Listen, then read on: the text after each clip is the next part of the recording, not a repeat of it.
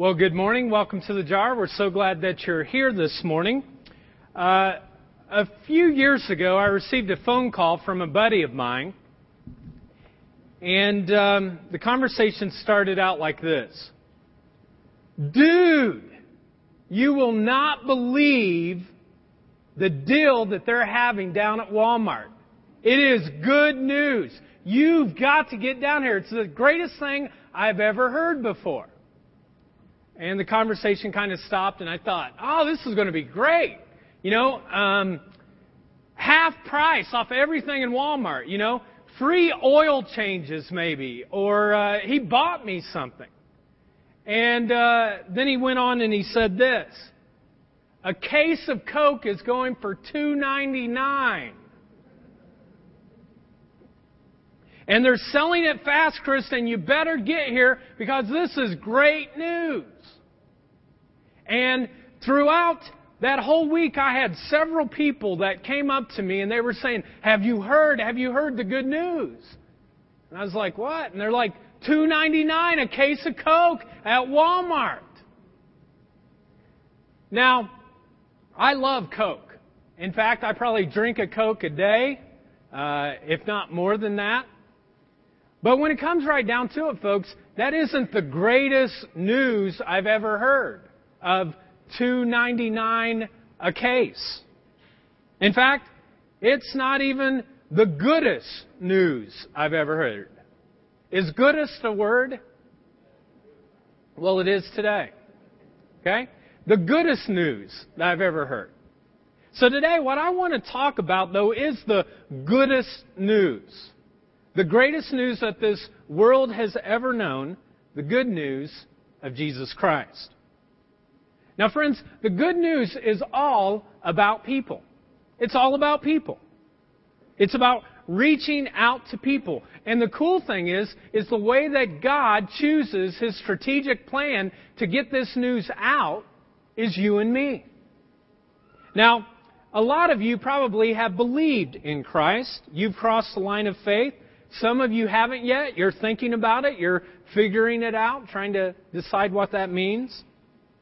But those of you who have, if you have thought of, you know, a person, or those of you who have crossed the line of faith, can you identify a person that helped you with that? I bet you can. I bet you can think about a person who kind of helped you in your faith experience.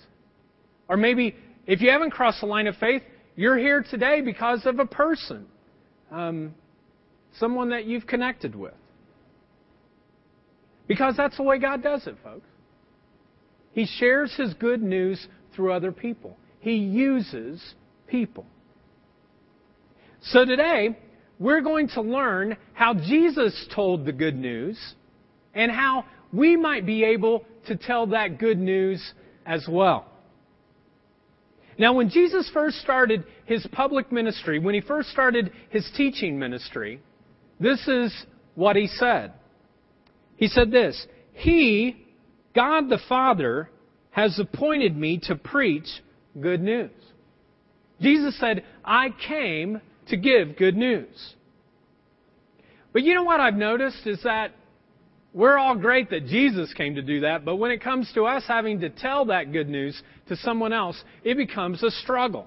In fact, some of us are scared to death. It becomes very uncomfortable for us to share good news. I mean, it's very easy to tell someone the good news that Coke's $2.99 at Walmart, you better get there. Or it's easy, you know, for a while, Newcastle had cheaper gas than Muncie, and people would come up to you and they'd say, you want the cheapest gas in the world? Yeah, go to Newcastle. I won't mention it, but a friend of mine, he used to go to Newcastle all the time for his gas. I love that guy, but I thought he was a nut, okay? But when it comes to the goodest news, the greatest news of all, we become very unsure of telling that to other people. So for the rest of the time, we're going to talk about how to tell the good news to different people in different ways who have different needs. And the way we're going to do this is we're going to kind of go back in time and look at a couple days in Jesus' life. A couple of days in which he shared good news and then he saw life change happen because of the way that he said it. And these are the two days that we're going to look at. We'll read it together and you can uh, see it on the uh, screens. You can follow along. The following day, John was again standing with two of his disciples. As Jesus walked by, John looked at him and declared, Look, there is the Lamb of God. Then John's two disciples turned and followed Jesus. Jesus looked around and saw them following. What do you want? He asked them. They replied, Rabbi, which means teacher, where are you staying? Come and see, he said.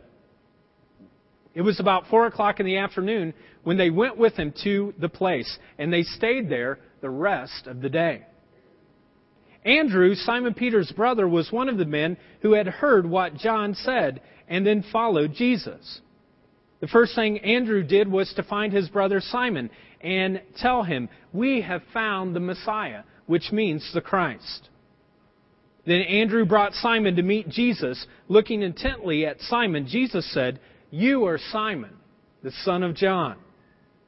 But you will be called Cephas, which means Peter.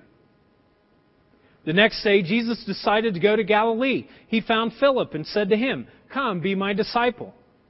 Philip was from Bethsaida, Andrew and Peter's hometown. Philip went off to look for Nathanael and told him, We have found the very person Moses and the prophets wrote about. His name is Jesus, the son of Joseph from Nazareth. Nazareth?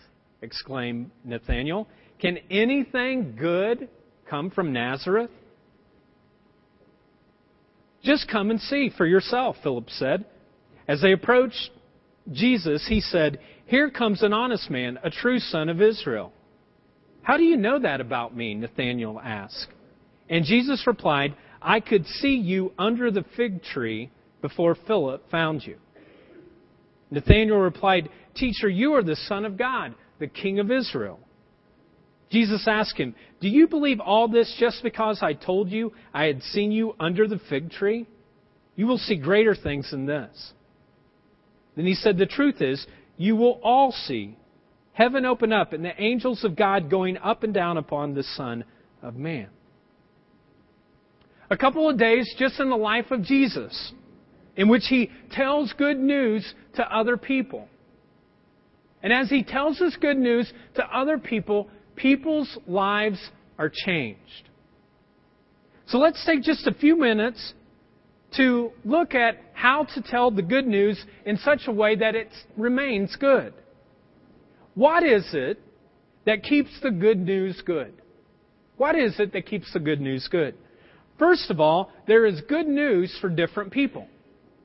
There is good news for different people. If you would, I'd like you to look down the row or behind you or the person beside you. Just look at the people that's in your row. Just kind of look. That means actually do that, okay? Look. Are any of those people different? No comments, okay? But some of you, as you're looking at them, you're like, yeah, that one, it's really different, you know? I know. And each of us are different from the person beside us. That's just how God creates us. So as Jesus tells the good news to the folks in this story, he takes that into the account that all people are different and people hear things differently based upon their personality. He realizes that we all have different personalities, the way we think, the way we act. And so he tells the good news in such a way that everyone can hear this good news.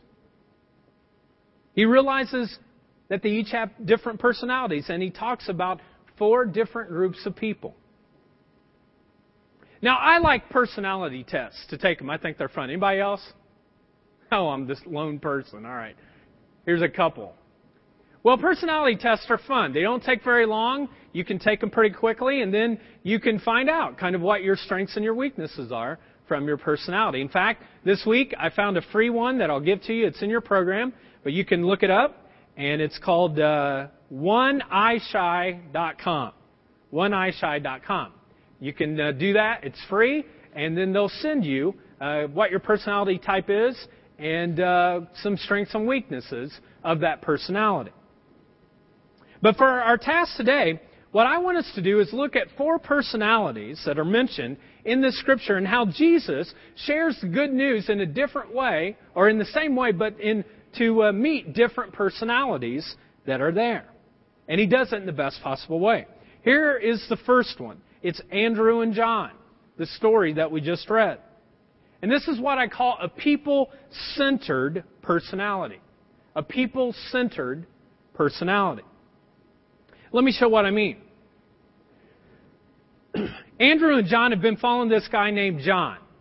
He's called John the Baptist. From now on, we're going to call him JB, okay? Just so we don't get him confused with everybody else. So JB is who? John the Baptist. Okay.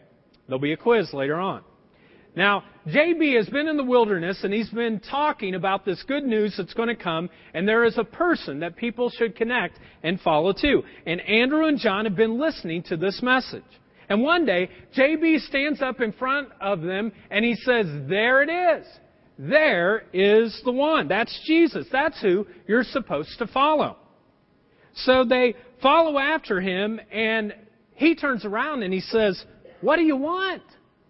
You know, it's kind of like a dog that's kind of, you know, they're kind of just all up on you. And Jesus kind of looks and like, what do you guys want? And they say, where are you staying?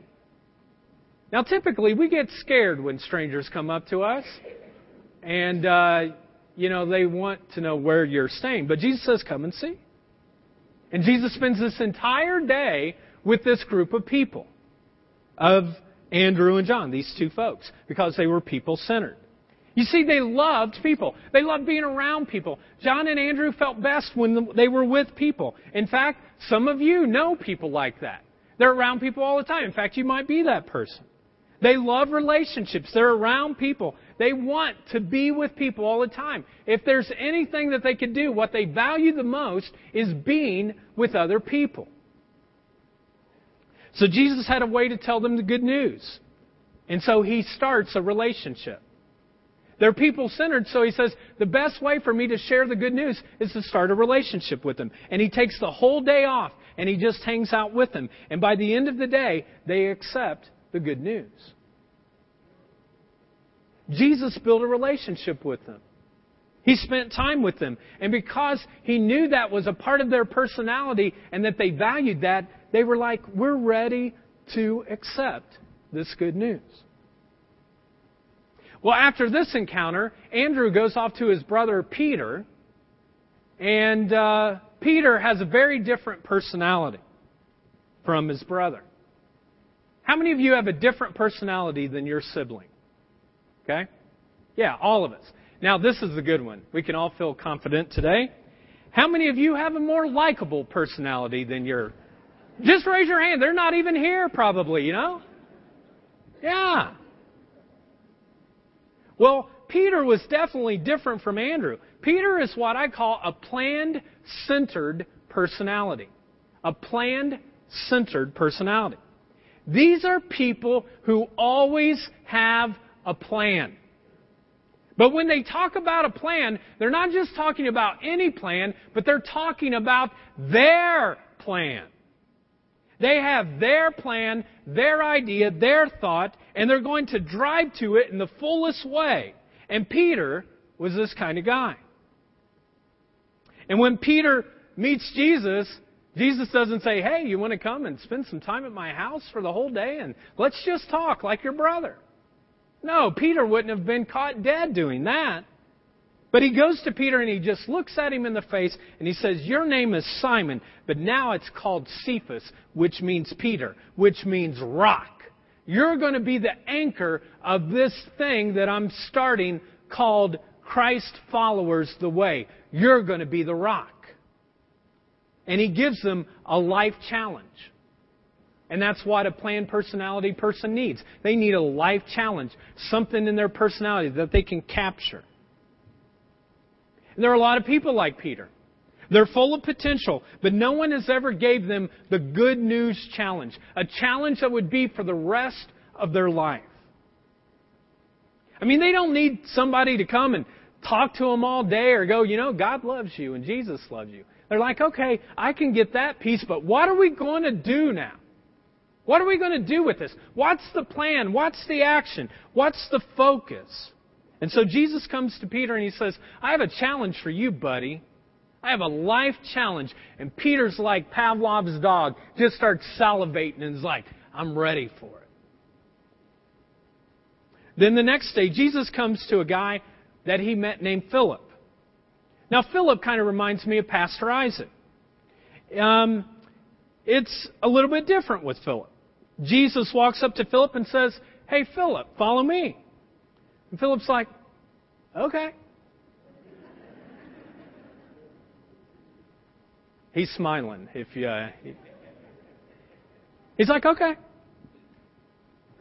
and uh, he follows him.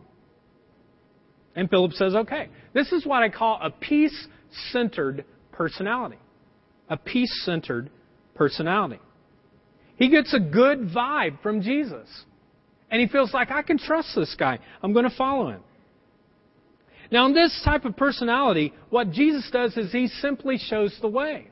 He just shows the way. People like Philip, people with this kind of peace centered personality, they don't necessarily want to be trailblazers. You know? They don't want to set off on the trail and find every single thing. What they just want is, hey, you know, give me the map and, uh, you know, kind of show me, I'll just go from point A to point B and I'll go at my own pace. I'll just take it easy. I'll smell the roses as, uh, you know, I go by and I'll learn what makes sense to me and uh, I can trust in that. These are typically people who find it easier to trust folks once they get to know them. Philip was just this way. More than likely, though, Philip had heard about Jesus before. He had heard about him and he thought, you know what? Man, everything that he says is true and he does and he follows that. And so when Jesus finally comes and says, hey, Philip, come be my disciple, Philip's like, okay. After this, Philip goes to a friend named Nathaniel. Now, Nathaniel is very different from Philip. He has what I call a philosophy centered personality. A philosophy centered personality. Nathaniel is more internally centered. In other words, he's more introverted by nature. He wants to know the why behind the good news. He wants to figure things out on his own. So Philip goes up to uh, Nathanael and says, We found the one. He's the Son of God. He's the one that Moses and the prophets have talked about. He's Jesus of Nazareth. And like any philosophy centered personality, he hears everything that Philip says and he pulls out the one negative thing that's in the middle of that. And he goes, Nazareth? Can anything good come out of Nazareth? And Philip, who's obviously his good friend, says, Come on and see. Just come and see. You can decide for yourself, but at least check this Jesus out. So Nathaniel goes and he checks Jesus out. And as he's walking towards Jesus, this is what Jesus says I see you. I see you. There's truth in you. I can see that. In fact, I saw you while you were under the fig tree. And immediately, Nathanael falls on his knees and he starts worshiping Jesus. Now, I don't know about you, but that seems a little strange to me. I'll never forget this. The very first time I read it, I was like, why would somebody do that? Why would they just fall on their knees and start worshiping someone? I mean, if I looked at you guys and I said, hey, yesterday I saw you eating pizza, Pizza at Pizza King. You wouldn't be like, oh, bunch, holy man, woo! No. So the issue really becomes there's something in this text that is deeper than just the words. And it's about that fig tree. You see, in Jewish teachings during that day, there was a teaching called the Talmud that uh, was kind of the traditions that you should do, kind of uh, connected to the Bible of traditions that Jewish folks should do. And one of those was that Jews needed to find different places to worship each day. And it should be in a private place. Maybe in a room, uh, maybe outside by yourself somewhere, but you should worship God. Now, I don't know if you've ever seen a fig tree before, but the branches curve in such a way that they go down. I think we have a picture for them. There it is. But you can see that the branches actually fall down all the way, and it's very thick underneath that. There are branches that are so thick that you could privately get underneath that and no one could see you. So, what Jesus is telling Nathanael is, I saw you when you were worshiping. I saw you praying. I saw your spiritual heart when no one else saw. I saw that. And Jesus' call in Nathanael's life was that, that he understands. And you know, there are a lot of people desperately seeking for somebody else to understand them. Just understand. To understand my pain, to understand my hurt, to understand when the walls are caving in, to understand that sometimes, even in your best intentions, things in life just kind of fall and break apart and they mess up. And so Jesus comes to Nathanael and he says, I see you. I understand. I understand. Well, Jesus comes and he shares this good news in a way that every single one of us can understand, folks. Regardless of our personality, Jesus says, My good news can connect with you in a different way. Now, that makes sense when we hear the good news, but what about when we're telling the good news?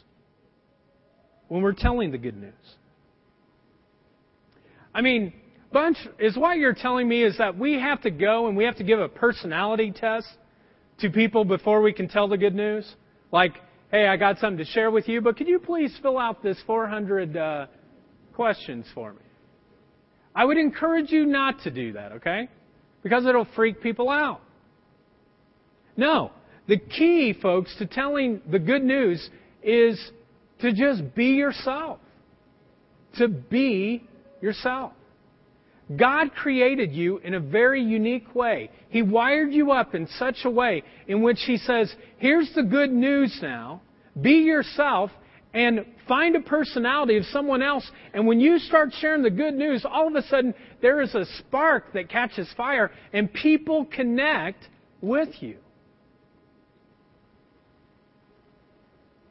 So, you hear the good news and then you tell it in a way that people can understand.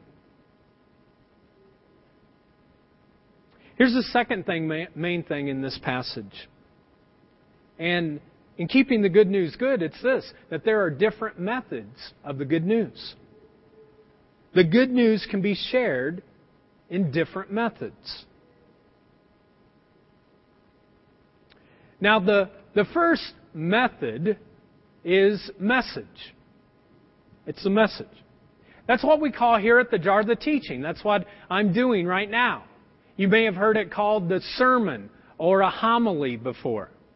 It's something that a pastor does. They take the teachings of Christ and they try to explain it the best way they know how to other folks. It's something you hear in church. And that's what happened to Andrew and John. JB, remember who he was? Wow, you guys are good. John the Baptist just stands up and he's teaching and he says, Look, there is the Lamb of God. Just this short, simple, one sentence teaching. Look, the Lamb of God, follow him. And they do.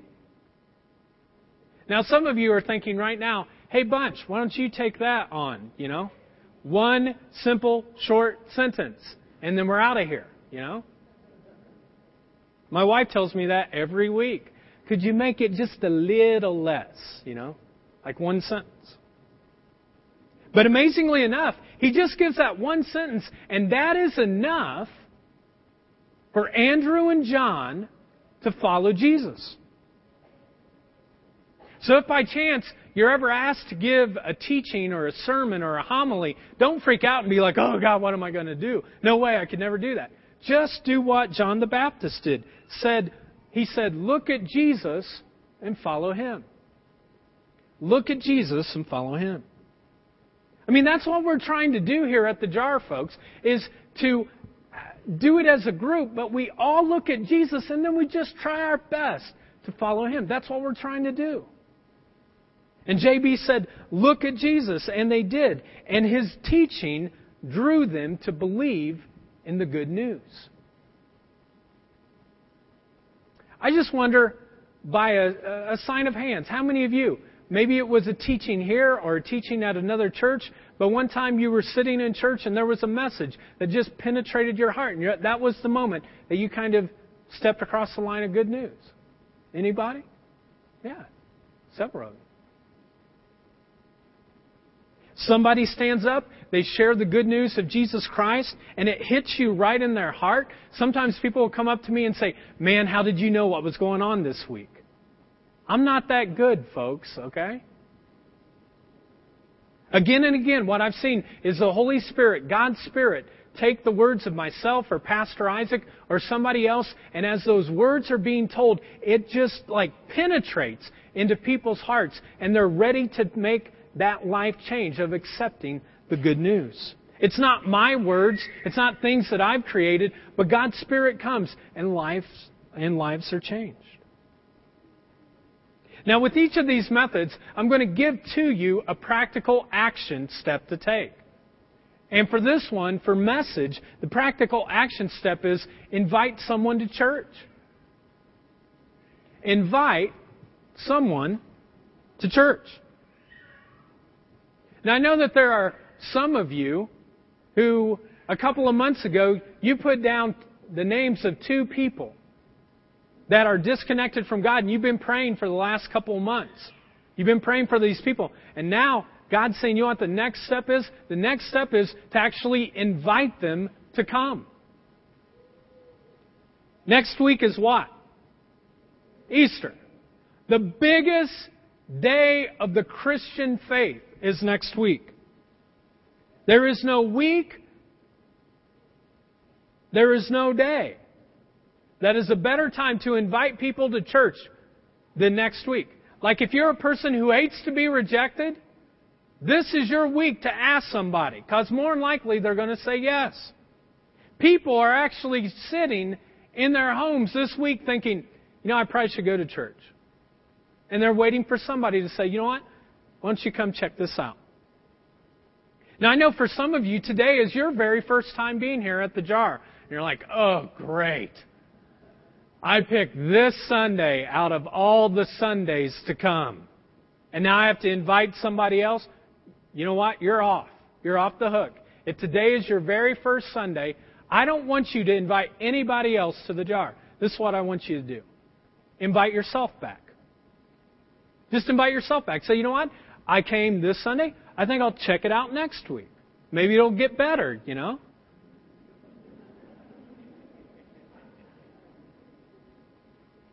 We hope. Okay, second method.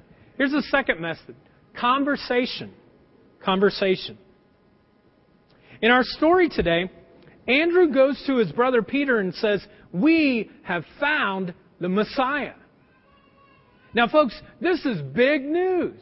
This is really big news. I mean, this is the type of news in which if I stood up and I said, Elvis is alive and he's down at Scotty's Brew House, you know. I mean, no, no, no. It's even bigger than that. Elvis is alive and he's thin and he's at Scotty's Brew House, you know, and he's giving free hamburgers to everybody, you know. But it's even bigger than that, folks. You see, the Jewish people had been waiting for 700 years. A prophecy that was predicted 700 years before that, that this person would come, would be born as a human being, and would be the Messiah, the promised one, God's only Son. They've been waiting all this time. And right now, they're in the midst of this Roman government that is just like, you know, overwhelming them. They're in slavery to them. And Andrew comes up to Peter in a conversation and he says, We've seen the Messiah. And this spiritual conversation takes place. Now that's true for some of you. How many, again, by a sign of uh, just hands? You came to the good news of Jesus Christ because of a spiritual conversation with another person. Somebody you just talked to. Yeah. Several of you. I mean, Andrew just uses regular, normal, everyday communication, and in doing so, Peter accepts the good news. These were just two fishermen talking to each other, two businessmen. I mean, it's not like Andrew meets Jesus and then he comes to Peter and he goes, Oh, thou fairest brother, I want thou to understand thy good news that thy Messiah has brought to thee. You ever see church people do that before? Just kick them next time. No. That's the only thing some of you'll get from this whole time, I can tell. It wasn't in the notes, folks. Just a little joke, okay? But no, Andrew doesn't change his language. He just normally, ordinary, tells his story of what he's seen. A couple weeks ago, a guy here in the jar uh, was at a doctor's appointment. He's waiting in the waiting room. And uh, he's reading uh, this book, it'll come up on the screens, called uh, Just Walk Across the Room. As an entire church, uh, we went through this in March. And he's reading this book, and he's on the chapter that talks about the power of story. The power of God's story for our life, but then also the power of us being able to tell our own story to other people. And so he's sitting there and he's reading this book, and he's not thinking, too much about it, and the nurse comes up and says, "Well, it's time to, uh, you know, go back." And she looks down and she goes, uh, "What are you reading?" And he said, "I panicked, Chris." He goes, "I didn't know what to say." So he kind of put his head down. And he said, "Well, it's um, uh, it's just a book uh, about spiritual stuff." And he told me later. He said, as those words came out, I thought, "You idiot! You're reading a book about how to share the story, and now you're going, uh, but uh, it's a spiritual book. Well, he got a second chance, and the woman asked him a question and said, Well, what's it about? And he said, Man, I just prayed right then, help God. And then he just started talking. He said, Well, it's called Just Walk Across the Room. And he said, There's this guy named Jesus that one day walked across and started a relationship with me. And when he walked across, I was uh, just so touched by his love. And what he did on the cross for me. That uh, I just decided I was going to follow him. And he said, My life before was like this, and then I met Jesus, and since then, my life has been filled with peace and joy. Not that I'm perfect, not that I always feel peace and joy, but I just don't let the circumstances consume me anymore. And this nurse was like, Wow. She goes, That's what I want. And she said, Well, can I write down the name of this book and the author? I'd really like to read it sometime. And uh, he took the book and he said, No, you can just have this one. And he wrote down uh, his name and phone number and said, Hey, if you ever want to talk about any of this, go ahead. Now, when he was telling me this story, he said, I couldn't believe I gave my book away.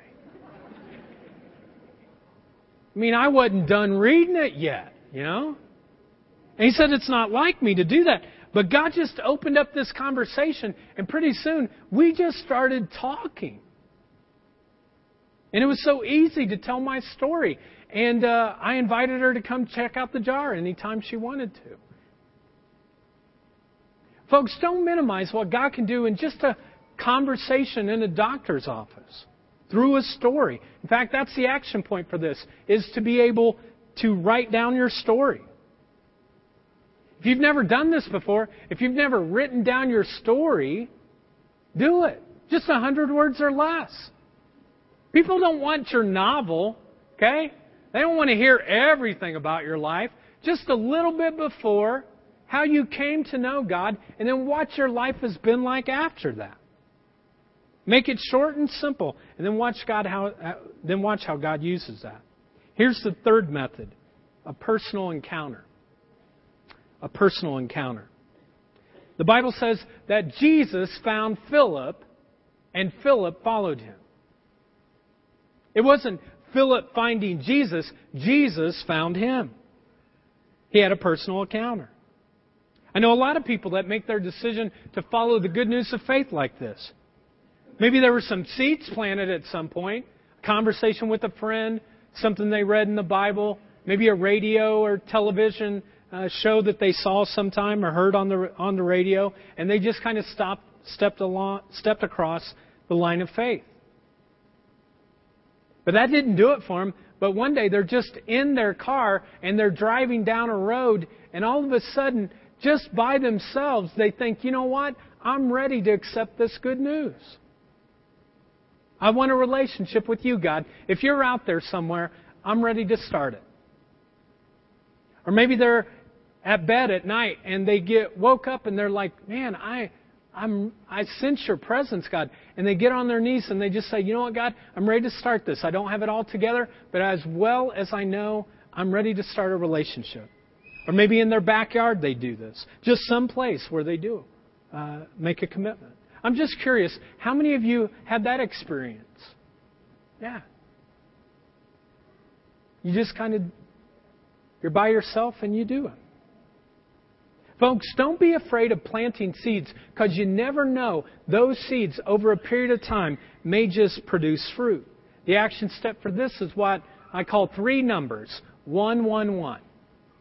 You can put a 1 and then a dash and a 1 and a dash and a 1.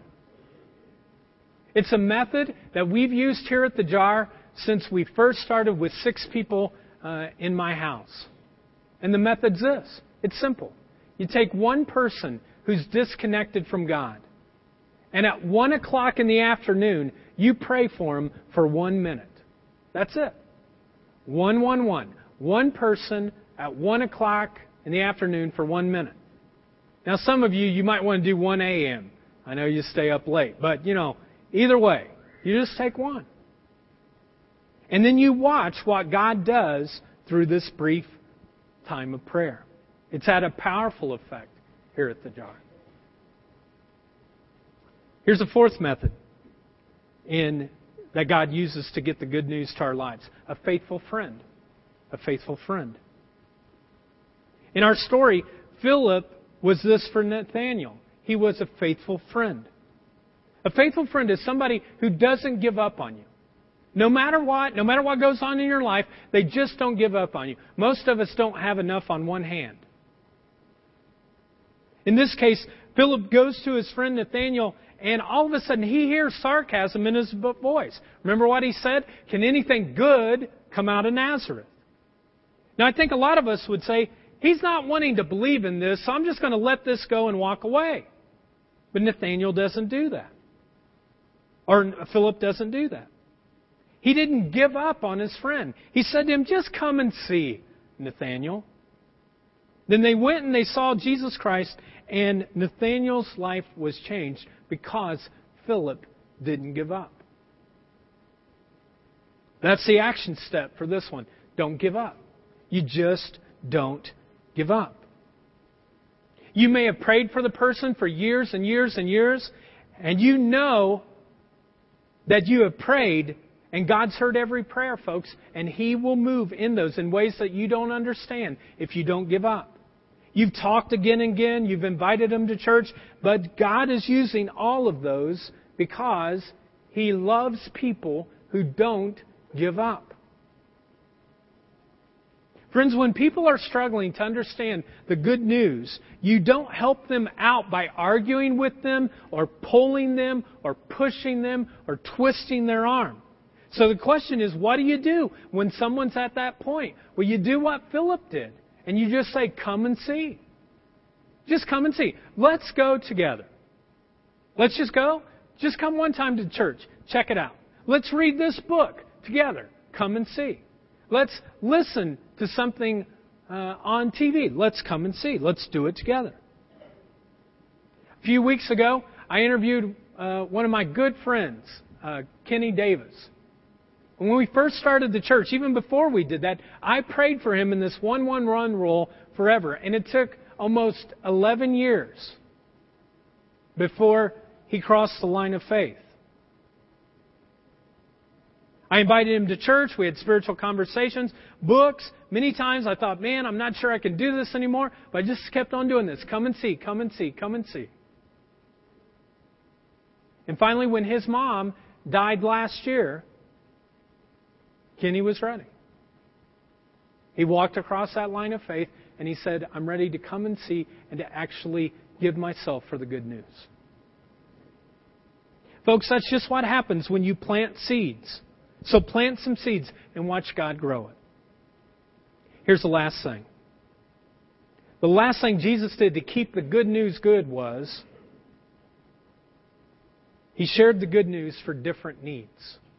Different needs. Do you realize that we all come to Jesus based on our needs? You see, each one of us has like a God shaped vacuum in our hearts in which there's only one thing that can fill it, and that is a relationship with God. And Jesus is the only one that can help you with that. It's interesting to me that in this passage, then, there are nine different titles that are given, nine different titles that are given about Jesus and how he meets people's needs. Because every single time a word is given that talks about who Jesus is, basically what Jesus is saying is here is how I can meet your needs. So in our passage, for example, he's called the Lamb of God up there in the top left hand corner. That means he can meet your need for forgiveness. You see, in the Jewish faith, before Jesus came, if you had sin in your life, you had to take an animal sacrifice and present it at the altar, and then it would be killed. And in that way, your sins went into that animal rather than you taking on those sins yourself. Typically, they used a lamb for that.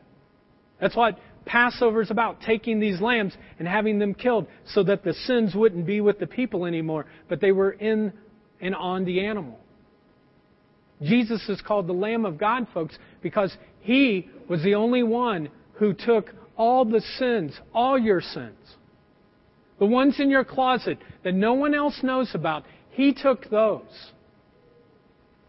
Your past, your present sins, ones you're going to do in the future, He took them all. And He says, you know what? If you need forgiveness, I can fill that need. He's also called rabbi. Rabbi means teacher. Sometimes we just need to live a life, and we want to know how to live a life that's God designed. We want that to be taught. And Jesus says, I'll meet that need. One of Jesus' name is Messiah, which is called the promised one. Some of us need to know that God is a God who keeps his promises. I mean, all of us want to know that God keeps uh, His promises, but for some of us, it's a huge, deep need that God will never give up on me. He'll never walk away. If He says, I'll be with you always, He keeps His promises. And Jesus says, I can meet that need. His name is the One. The one who Moses and the prophets wrote about. Some people need to know that God has this plan of history that spans in a huge way and that, they're, and that they are a part of that plan. That Jesus Christ came to meet that need. His name is Jesus of Nazareth. He grew up in a place called Nazareth as a boy. It's a real place. Some of us simply need to know that Jesus is real. He was a real person who went to a real place and he went on a real cross and he died for all of our sins. He had real pain, real hurt, and three days later he had a real resurrection. It's not just in the Bible, folks. You can look at Roman records that show that all of this was portrayed. It happened. And so Jesus says, if that's what you need to know that I'm real, I can meet that need. He's the son of Joseph. Some of us want to know that Jesus was fully human, that he understands what we're going through. And we need that. And Jesus says, I understand. I can meet that need. Some of us need to know he's the Son of God.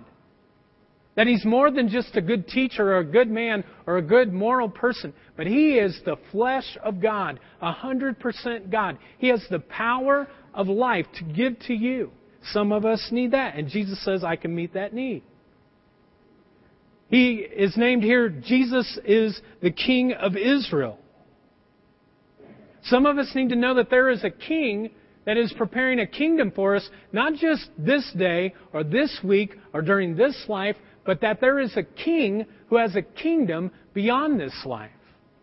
And Jesus says, I can meet that need.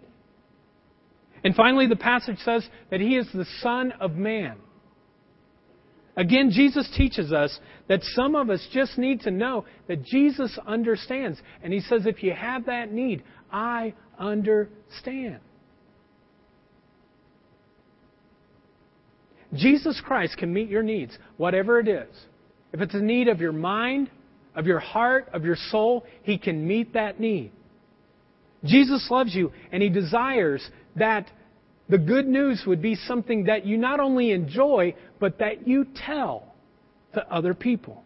So this week, during Easter week, I encourage you to enjoy the good news of forgiveness, of love, a brand new life that you have because of Him. And then invite, tell somebody else about that experience. Now, I know that some of you are here today and you're like, I've never accepted this good news. What am I supposed to do? Do I have to wait till next week? You don't. You don't have to wait till Easter. You can do that today. And you say, well, how? Just through a small prayer. And we'll do that in just a second. And for some of you, you've already crossed the line of faith, but the fact is, folks, joy's kind of left you. You haven't enjoyed the good news that you're totally forgiven, loved. There's freedom in that. And this week you need to enjoy that and tell someone else about it. So as we um, close, I'm just going to have a prayer, and uh, then we'll go from there. So let's stand for prayer.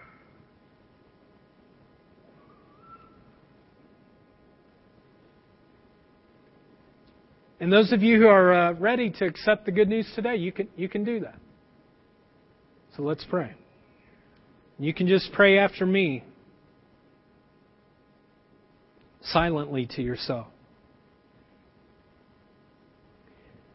Jesus Christ, I accept the good news of your love for me. I ask for your forgiveness for the wrong things I've done. I ask for your leadership and guidance in my life. Jesus, I ask you to come into my life today. I'm ready to start a relationship with you. God, thank you for loving and forgiving every single person who is in this place. Thank you that you have multiple names, Jesus, so that when we are in our time of need, we can turn to you and you meet that need. Thank you for going to the cross that we'll remember and celebrate this Friday, a good Friday for us, of knowing what you did. And help us this week, God, to tell some other people about it. We pray in Jesus' name. Amen.